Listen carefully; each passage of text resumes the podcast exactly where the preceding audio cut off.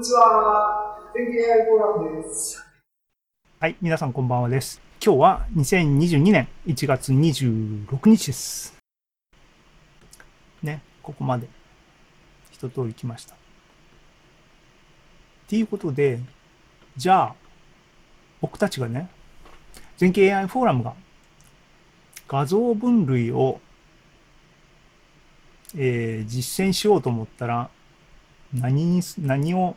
扱いますかっていうと、ね、昔々の全景 AI セミナーの頃に、東田さんがですね、あの、持ち込んでくれたですね、五郎島金と金、さつまいものですね、画像分類っていう課題がですね、リファレンスとしてずっとあるので、それで今の新しめのモデルを挑戦してみようっていうことに、をやってみました。それの紹介が今日のメインの話です。きますね。で、 ConvNeXt。ConvNeXt。ConvNeXt はね、 ConvNeXt はね、これにしまった。 ConvNeXt はね、えー、っと、あれだな。プログラムをインストールすれば、さっきも言ったように、Facebook はもう実装を GitHub に上げてるので、Git クローンパタパタってやればもう入ります。で、詳しいことは、あの、後でノートブックをシェアするかなあの、と思いますが、PyTorch の環境があれば、PIP で、その他必要な TIM を使ってますけども、えっ、ー、と、インストールして、あと GitHub から、えー、ソースコードクローンして、インポートすれば、もうそれで使えますと。で、僕が実験した環境ではですね、ローカルに GitHub のところからクローンした、フォルダーを、インポートするだけで、とりあえず実験してます。しました。ね。で、結果は後でまとめますが、っていうかね、 ConvNeXt のサイトに行ってみよう。 ConvNeXt のサイトに行ってみよう。えー、Facebook のコンプネクストのサイトはこいつですね。えー、はい。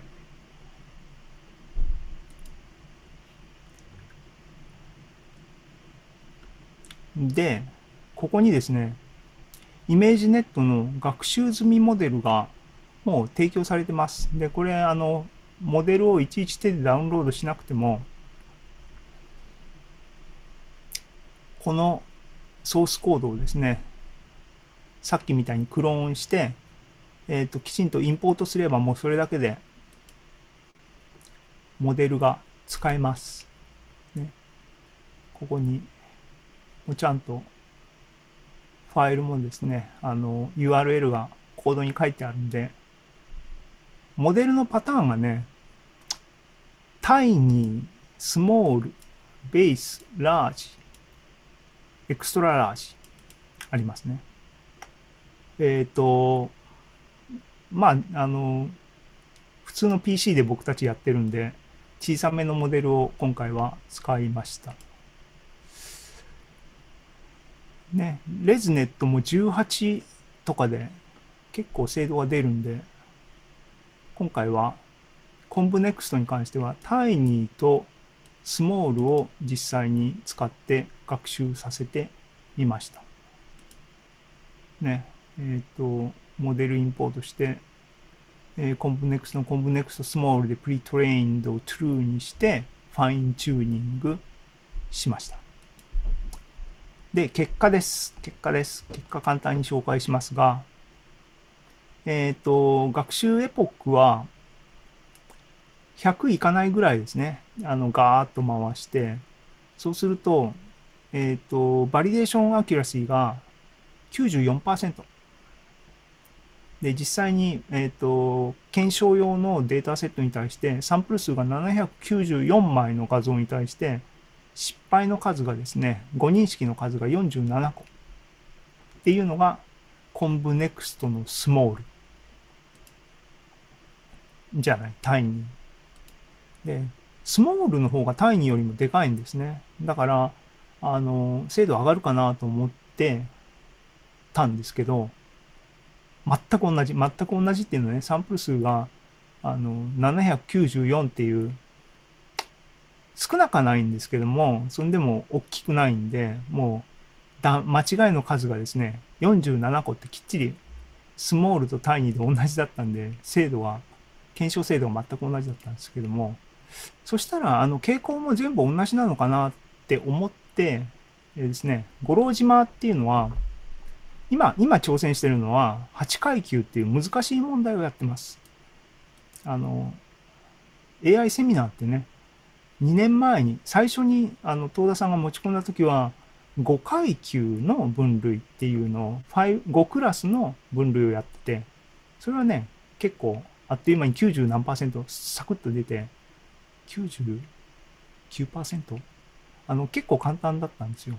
で、そしたらっていうんで、今、あの、1年後かな？その、えっ、と、8階級、3つクラスを増やして、これで分類してほしいっていう風な難易度がちょっと上がったんですね。そうすると、結構難しくなって、えっ、と、今のところ、あの、僕たちがトライしてる時の、社内 state of the art は、90、ここでね、あの、47個失敗で94.08って上がりましたけども、今の僕たちのいろいろモデルを挑戦した中の state of the art、社内の state of the art は95.2とかそれぐらいのが一番精度がいいやつですね。それに結構匹敵するぐらい 追い込んでないんで、今日あのね、あのパラメータチューニングとかモデルのしてないんで、えっ、と、軽い検証、初期検証みたいな形ですけども、コンブネクスト、タイニーとスモールで47個の間違いで94%の精度。で、えっ、と、今、今ここでお話ししたいなと思ってるのは、この2つ、モデルのサイズがちょっと違うだけで、モデルのベースは同じだから、傾向も47、47だったらほとんど同じなのかっていう話に対して、そんなこともないよっていうことをあのご紹介したいんですが、8クラスのクラスごとに何個間違えてるかとか、どれを間違えてるかって見るとですね、タイニーの方がこんな感じね。で、この括弧の後ろに書いてあるのが間違いの、分子の方が間違いの数なんですけども、で、これね、アンバランスな、えー、とデータセットになってますが、えっ、ー、と、2、3、2、4、9、9、13、5がタイニーの方で、これだけ間違ってるんですね。合わせると、足し算すると47。が、スモール、少し大きめのモデルで学習したら、1、5、2、5、9、7、9、9って、全然数字違って、全然っていうかね、あの、数字が違ってきてるので、必ずしも、同じ傾向、あの47個って同じだけども、傾向も同じように間違ってるのかっていうと、必ずしもそうじゃないなっていう感じですね。ここから期待されるのは、アンサンブルこいつらで取ったら、精度上がんじゃねっていう、あの、直感、当然ね、思いますよね。あの、あの、答えを言うと、やってみたんですが、このデータセットに関して、アンサンブルをですね、いろんなモデル、今回今から紹介するのが、8個ぐらいあるかな、モデル。えっ、ー、と、全部組み合わせてやってみたんですけども、一番、つまりね、単独で一番いい精度を上回るようなアンサンブルの方が、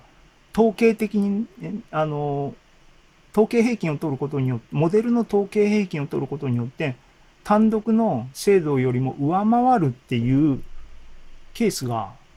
発生しなかったです。だから、ちょっと期待したんですけどね、あの、傾向、外れ方の傾向が違うので、そういう別のモデルを組み合わせたら、精度上がりそうな気がしたんですけども、世の中そう単純じゃないのかなと、今思ってますが、モデルの数が足りないのかもしれない。えー、まだ現在進行形です。はい。で、続きいきます。ね。今のはコンブネクスト。で、コンブネクストがすげえすげえって言った時に、エフィシャントネットのバージョン2忘れないでねっていうコメントがありましたと。なんで、エフィシャントネットバージョン2をやってみましょうと。エフィシャントネットバージョン2はどこにあるかっていうと、どこにあったっけ？キータのサイトがありましたね。これですね、論文ですね。で、バージョン2の実装が、OK。これ、リンクは後で共有します。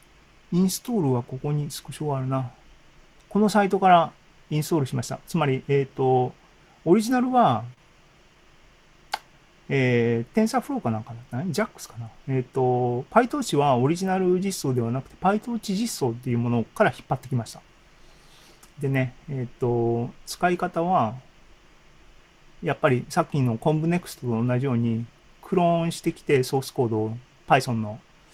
で、あの、ね、注意点っていうかね、注意点っていうほどではないんですが、えっ、と、レポジトリの名前にドット、ピリオドが入ってるんで、これって Python でインポートするときにあの問題になるんですよ。なので、クローンしたやつを、あの、リネームっていうかね、シンボリックリンクで Efficient Version 2 V2 っていうフォルダーにシンボリックリンクしといて、そいつをあのインポートするようにっていう一手間が必要でしたが、それだけであのモデルは使えました。で、バージョン2でモデルは S、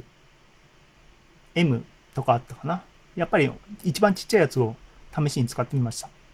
使い方はさっき言ったようにインポートして、で、えっ、ー、と、クラスがね、イメージネットの、えっ、ー、と、プリモデル、トレインモデル。こいつはもしかしたらスクラッチからトレインしたかなえっ、ー、と、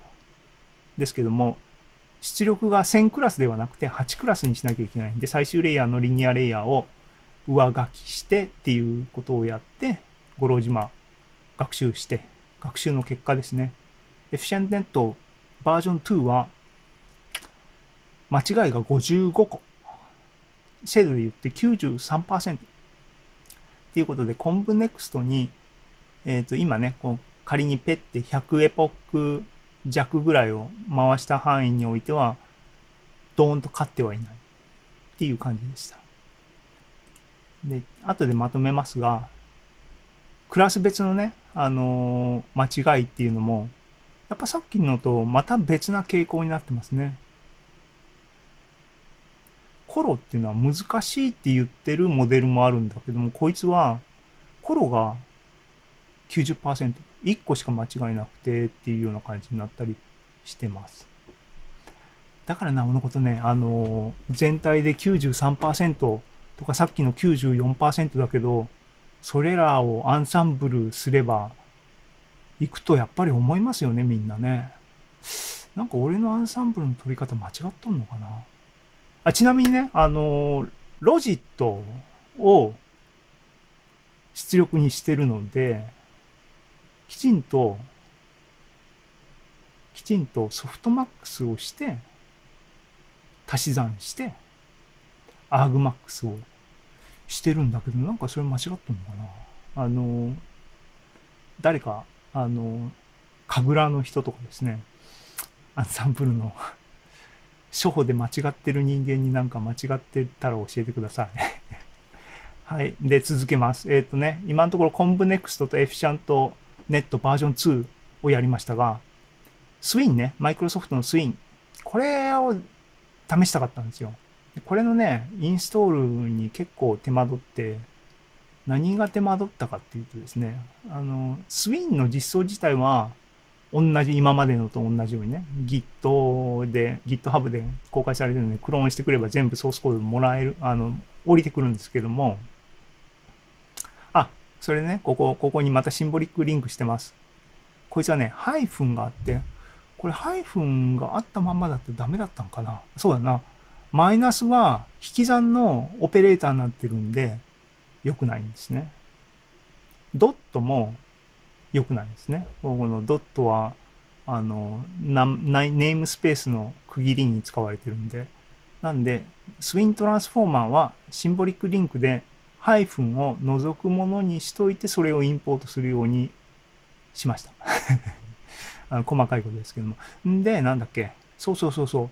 えっ、と、パフォーマンスが欲しければ、やっぱり Apex っていうね、あのマルチプレイセッション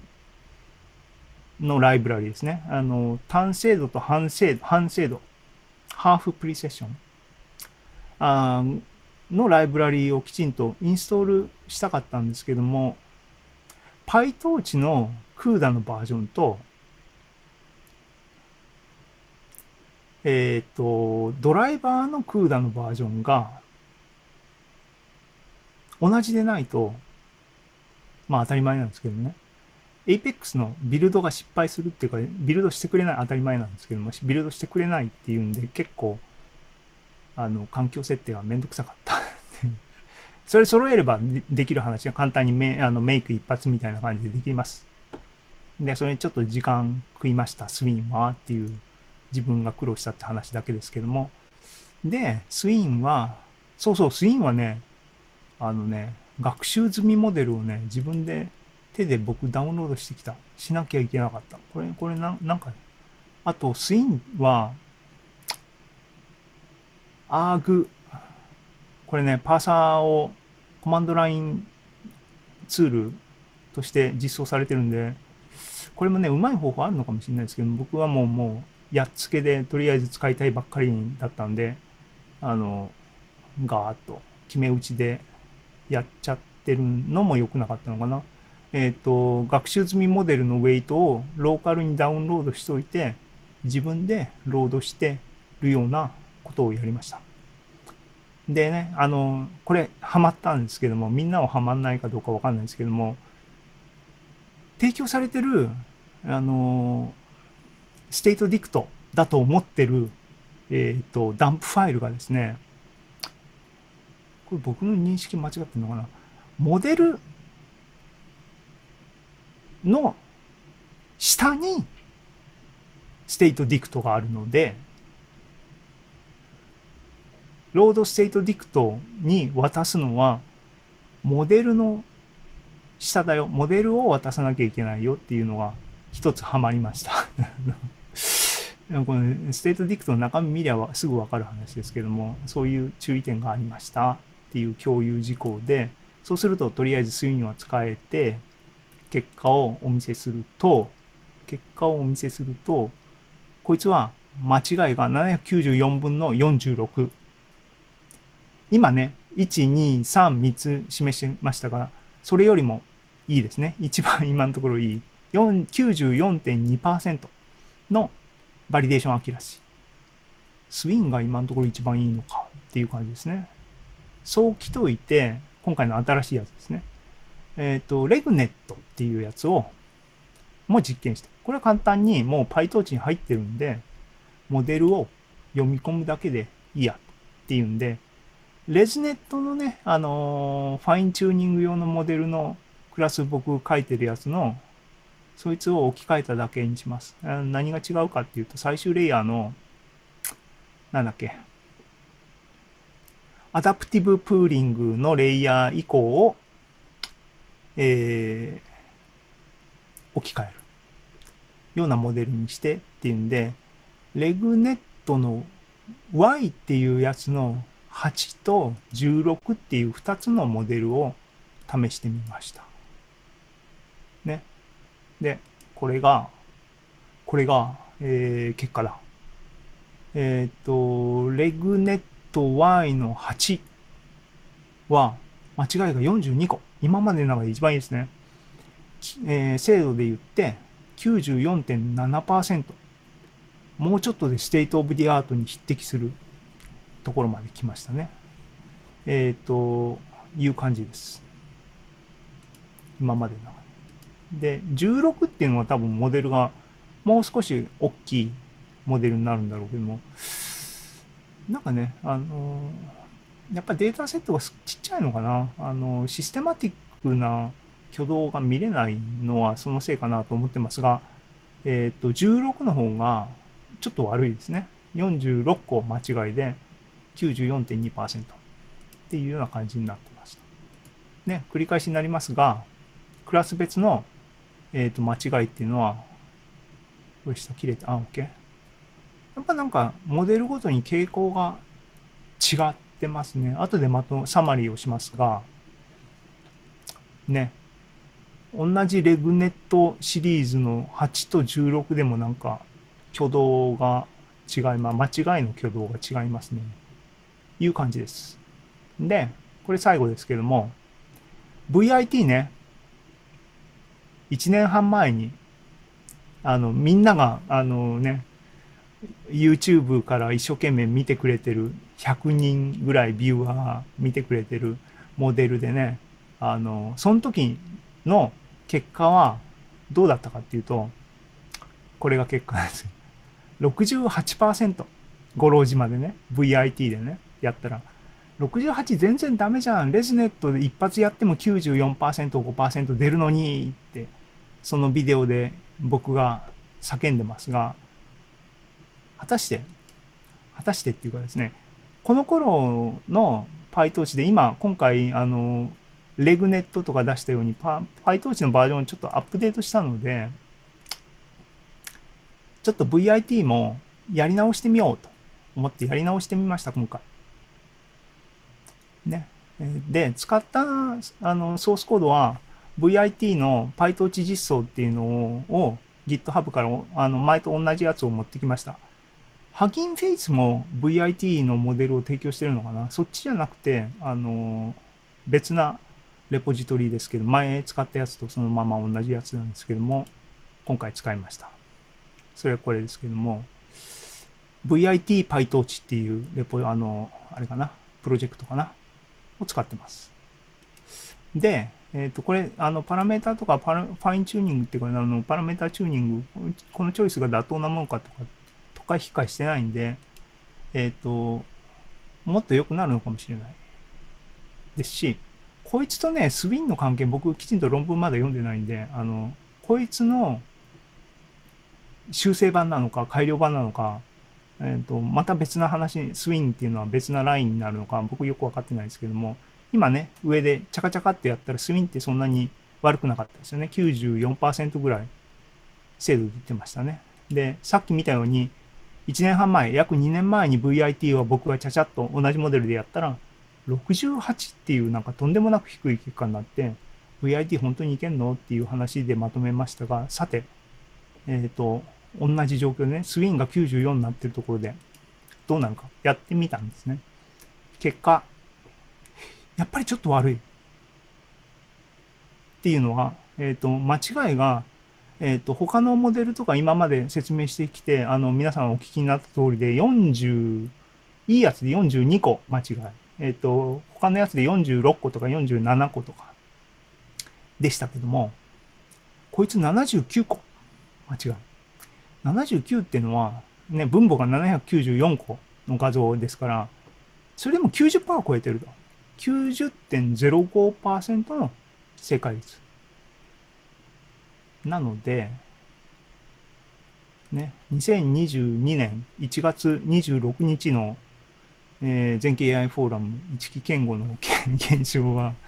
1年半前のね、VIT68% しか出ねえじゃんっていうのは、ごめんなさいと。それはあの、なんか僕のあの、トレーニングの仕方が悪かったのかな。あの、68なんていうことはありません。90%は出てます。が、えっ、ー、と、他のね、他のモデル、つまりコンブネクストとか、エフィシャンネットバージョン2とか、スウィンとか、レグネットさんたちに比べて、やっぱり、あの、明らかに精度が出てないなと。これどうしてなのかなって、ちょっと、あの、検討、要検討課題ですけども、っていう感じです。で、えっと、ここには、あの、同じ詳細っていうか、同じ情報の流度では上げてませんが、実は、えっと、今ね、紹介したモデル1234 1,2,3,4,5,6,7個のモデルの中で一番良かったのは、間違いが42個、精度として94.710%っていう、レグネット Y の8っていうのが一番良かったんですが、えっ、と、参考としてここに載っけてないですが、古き良き、レズネット18っていう一番ちっちゃいレズネットですね。これ PyTorch に入ってるモデルですけども、それを使って、同じデータセットで、今ね、ここ1週間ぐらいの話ですけども、回してトレーニングした結果が、えっ、と、間違いが39個。で、それが、あの、ステートオブディアートね、95%を超えてるやつ。出ました。なので、ちょっとね、あの混乱してるっていうか、混乱してるっていうんじゃないな。問題が、今ターゲットにしてる五郎島8階級分類問題っていうのが、さちってるっていうか、まあ、あのサンプル数、データセットのサイズが十分でかくない、さっきも見ていただいたようにね、これ、あの、検証用データの8クラスに対して画像が何個あるかっていうのを見てもらったらわかるんですが、コロっていうクラスに関しては、検証用データ10枚しかないんですね。で、トレーニングの方は、えっ、ー、と、おそらく80%取ってるはずなので、えー、40枚か？それでも。でもそれぐらいで、やっぱ数の規模が少ないのかなっていう懸念はありますが、えー、こうこういうね、系統的にいいって呼ばれてるモデルでいい結果が出なくて、古いっていうね、レズネットが一番いいっていうのは何かっていうとですね、このグラフね、さっきも紹介したこのグラフの、これイメージネット1000クラスの分類課題っていう、分類課題としては、ね、8クラス分類よりもずっと難易度が高い問題、その代わりデータセットが充実しているような問題に対して、いろいろモデルの良し悪しっていうのを議論するのが普通の人たちっていうか研究の最先端ですけども、そこでレズネットがここで今言ったスウィンとかコンブネックスとかこの辺に来てるよっていう、これ縦軸は精度ですけどね。五郎島8階級だと、レズネットが一番良くて、この人たちも全部どんぐりの背比べみたいになってるっていうのは、やっぱりあれだな、サンプル数が足りないのかな。っていう、っていうですね、いつもの、いつものパターンで取り留めがないっていうか、きちんと明確な結論が出ない形ですが、実際に動かしてみた。で、動かした結果として、1年半前の VIT さんを悪く言ってごめんなさいと。で ね、90%で出ましたと。でも、君は他の人たちよりも一番悪いよと。で、えっ、ー、と、エフィシェンネットもバージョン2とバージョン1、前のやつは PyTorch に入ってるんで比較、あの、ここに今乗っけるの、あの、間に合いませんでしたけども、大きく変わっ、前進、アップデートし、あの、改良されてるって感じはないんですね。なんで、あの、まあ、やっぱり課題依存なんですよね、やっぱりね。あの、で、今回の知見で何が、あの、僕自身得られたかっていうと、最新のモデルを使おうと思ったら、画像分類に関してね、使えるような、えー、環境が整ったので、ちょっと、カグルの画像分類、あの、コンペとかにちょっと顔出してみようかなと。今まだ画像分類のコンペってカグルでもやってるのかな？最近のカグルって、カーネルコンペ多いですよね。あれは、一回マスターすればいいんでしょうけどね、なかなか久しぶりに、一年ぶりによっこらしょってやろうと思うと、もうそこだけで疲れちゃってっていうのがありますが、はい。えっ、と、まだ8時10分ですが、今日僕がですね、準備したお話は以上になります。皆さん、あの、楽しんでいていただけたかな。あんまりこう、ゴリゴリの AI ネタではないですが、皆さん楽しめるネタだったんではないかなと、